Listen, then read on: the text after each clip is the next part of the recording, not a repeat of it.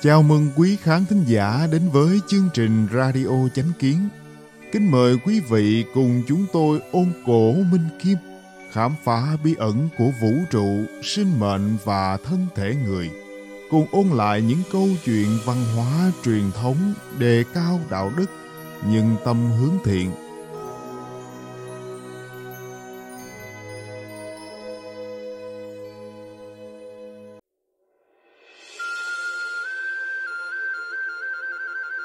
Hôm nay, chúng tôi hân hạnh gửi đến quý khán thính giả ba câu chuyện có nội dung Tích đức hành thiện, nhận được phúc báo.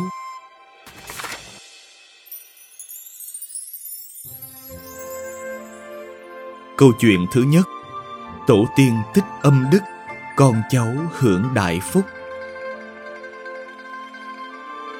Xưa kia, có một người từng làm quan đến chức thiếu sư họ Dương, tên Vinh, là người vùng Kiến Ninh, tỉnh Phúc Kiến.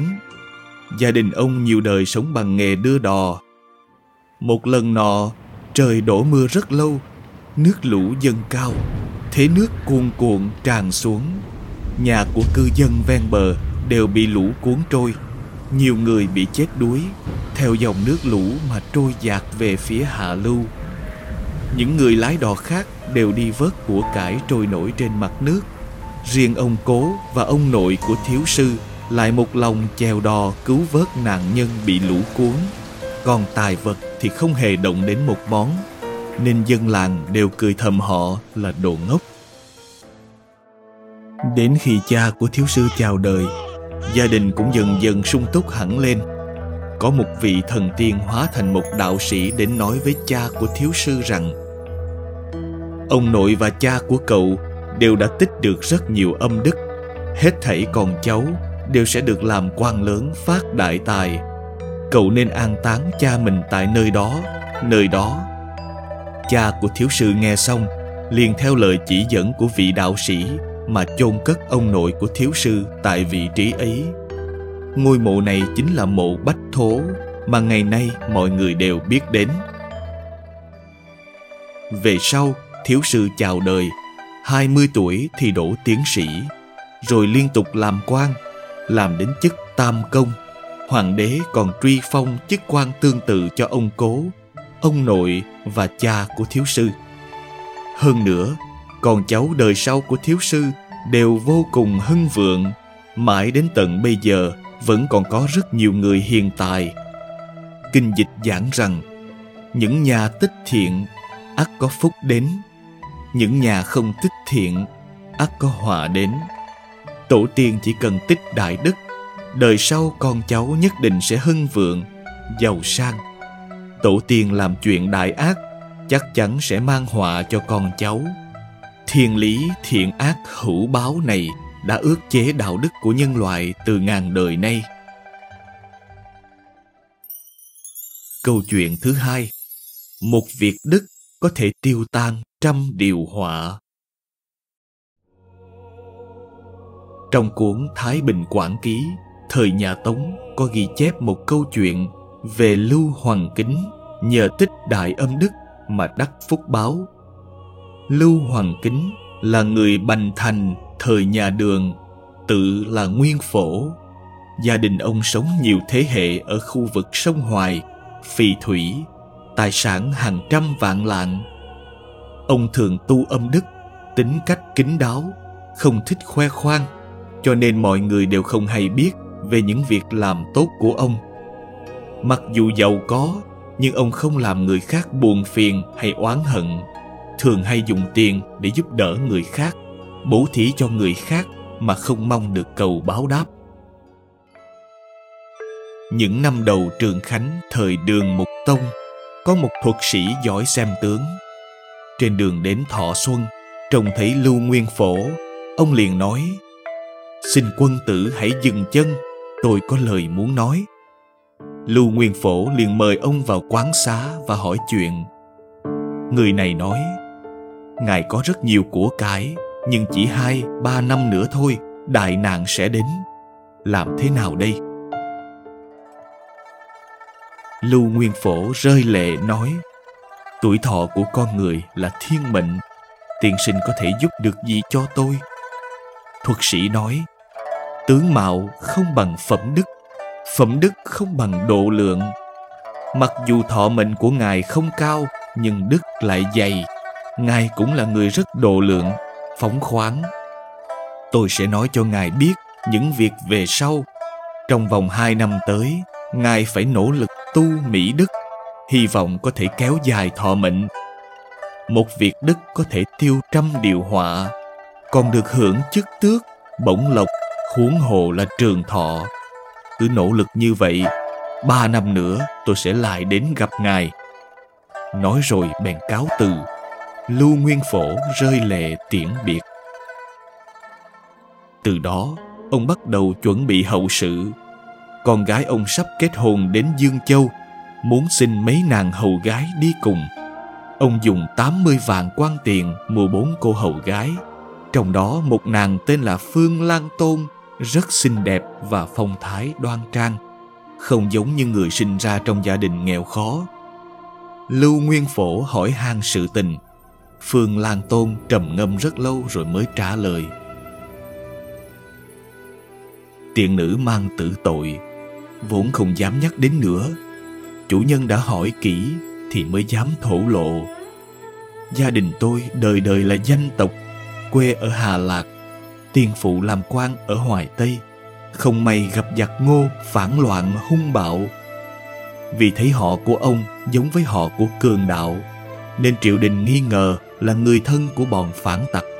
Do vậy cha tôi bị triều đình hành quyết, cả gia đình bị tịch thu tài sản. Từ đó, tôi rơi vào cảnh hèn mạt không có nơi nào để kêu oan. Sau khi dẹp được giặc ngô, toàn bộ những thân nhân khác trong gia đình tôi bị quan quân bắt làm tù binh, cũng không biết lưu lạc chốn nào. Bản thân tiện nữ đã bị đổi qua hai đời chủ, giờ mới vào đây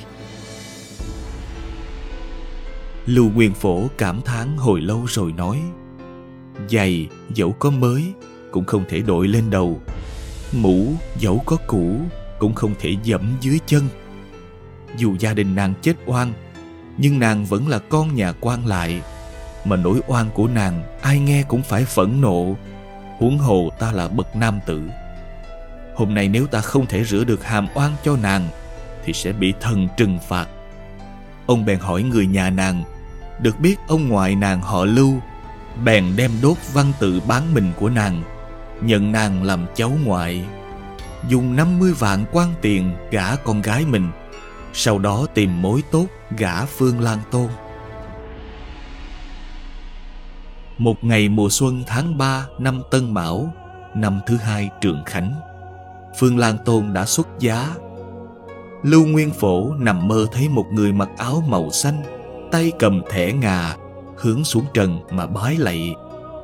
Lưu Nguyên Phổ lại gần, người áo xanh đột nhiên rơi nước mắt nói Tôi chính là phụ thân của Phương Lan Tôn ân đức của ngài tôi nhất định sẽ báo đáp. Tôi nghe nói âm đức có thể cảm động đến trời xanh. Đến nay thọ mệnh của ngài đã hết. Tôi vừa bẩm tấu lên thiên đế để cầu xin cho ngài. Nói rồi đi mất ba ngày sau, lưu nguyên phổ lại nằm mơ thấy phụ thân của phương lan tôn đứng trước tiền đình, mặc áo bào màu tím. Thị vệ đứng uy nghiêm xung quanh. Ông cảm tạ Lưu Nguyên Phổ, nói, Kẻ bất tài như tôi, may mắn được thỉnh thiền đế. Thiền đế đã đồng ý kéo dài thọ mệnh cho ngài thêm 25 năm nữa, Phúc hưởng ba đời.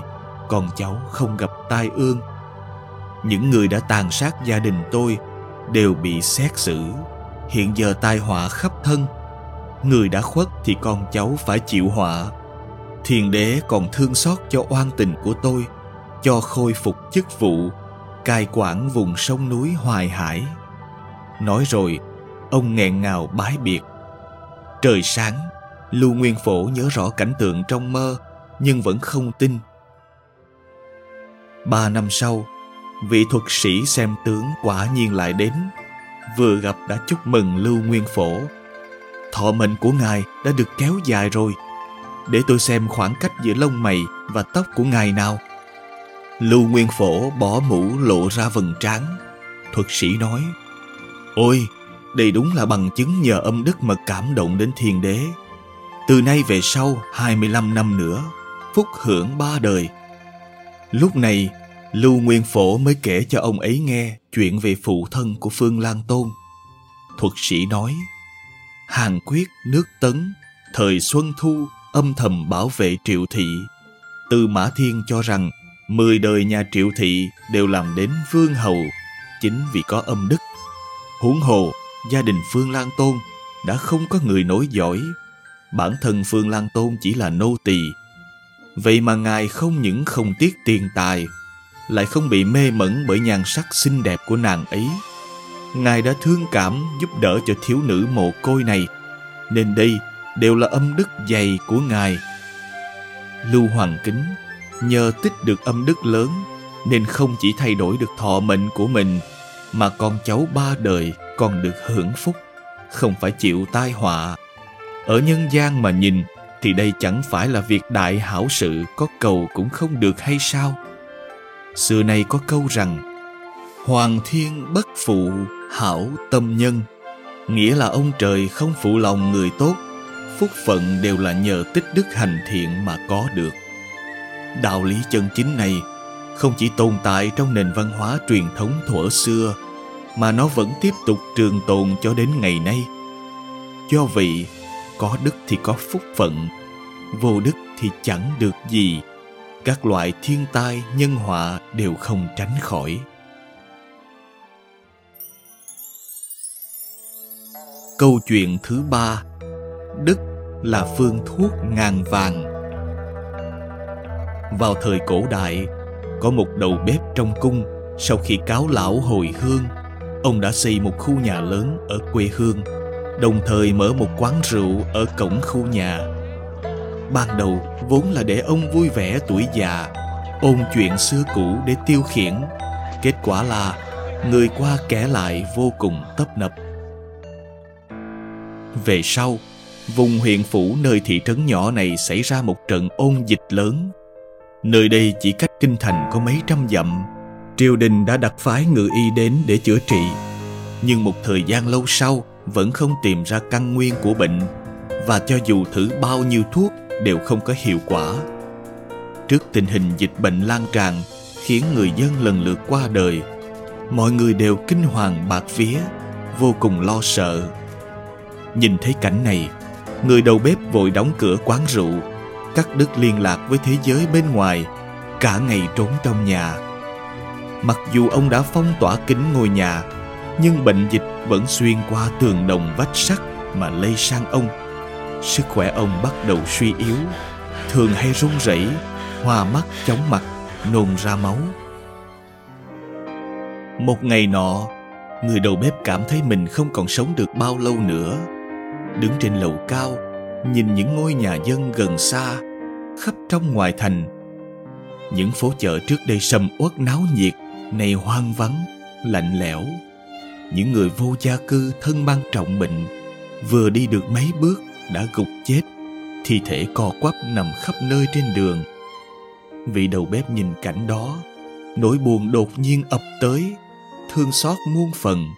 Ông thở dài, nước mắt tuôn rơi. Thằng ôi, công danh lợi lộc há chẳng thể mang theo ư.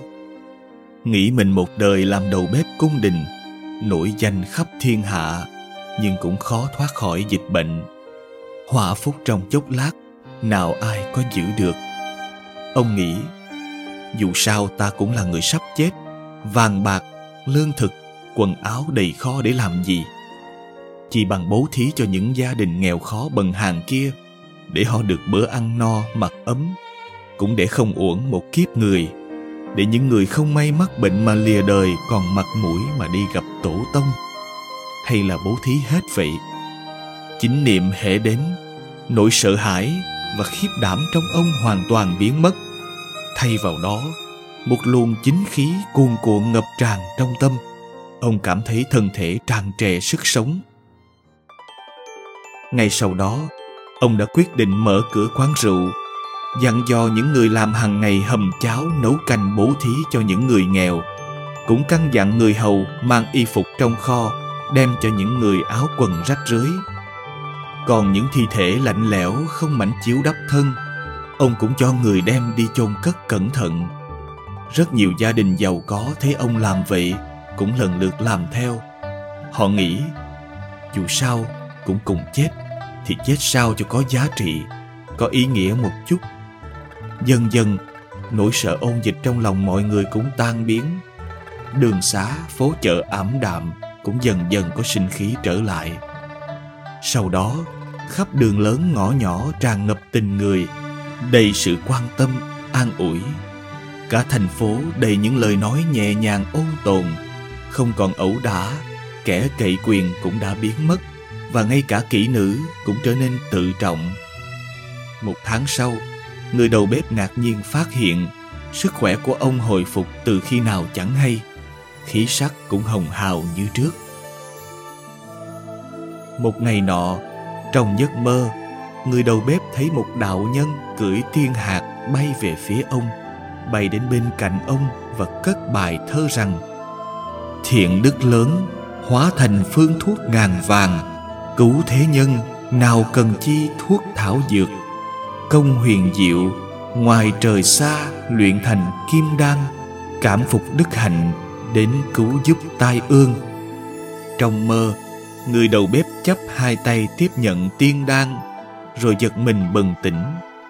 Đột nhiên thấy trong tay thật sự có một hộp thuốc tiên. Ông không kiềm chế được niềm hân hoan tột độ, liền quay về hướng người đạo sĩ bay đến mà bái lạy. Ngày hôm sau, theo chỉ dẫn trong hộp đan, người đầu bếp đã bỏ một phần thuốc vào mấy cái nồi lớn nấu lên rồi đem phân phát cho các bệnh nhân trong và ngoài vùng. Hiệu quả thực sự thần kỳ, bệnh nhân hồi phục ngay lập tức. Người đầu bếp lại đích thân mang đan dược đến Hoàng cung ở Kinh Thành, nơi dịch bệnh hoành hành suốt mấy tháng. Nhờ đức hạnh và thiện tâm của người đầu bếp, mọi việc đã được giải quyết thấu đáo. Sau khi nghe lai lịch của thuốc tiên, nhà vua đã tắm rửa và thay y phục sạch sẽ, ở một mình trong căn tỉnh thất sám hối về những việc đã làm, sau đó tập trung tinh thần với lòng thành kính và nghiêm cẩn, viết một bức đại tự có mấy chữ. Thiên kim lương phương, đức, có nghĩa là đức phương thuốc ngàn vàng. Trong thời khắc nguy nan, nghĩa cử cứu người cao đẹp của vị đầu bếp đã cảm hóa nhân tâm, được thần phật giúp đỡ và cứu vớt dân chúng cả vùng tích đức hành thiện có thể cải biến vận mệnh. Tất cả phúc báo đều là quả từ cái nhân đã gieo trước đó. Trong đời này hay đời trước kỳ thực vận mệnh như thế nào chính là nằm trong tay mình.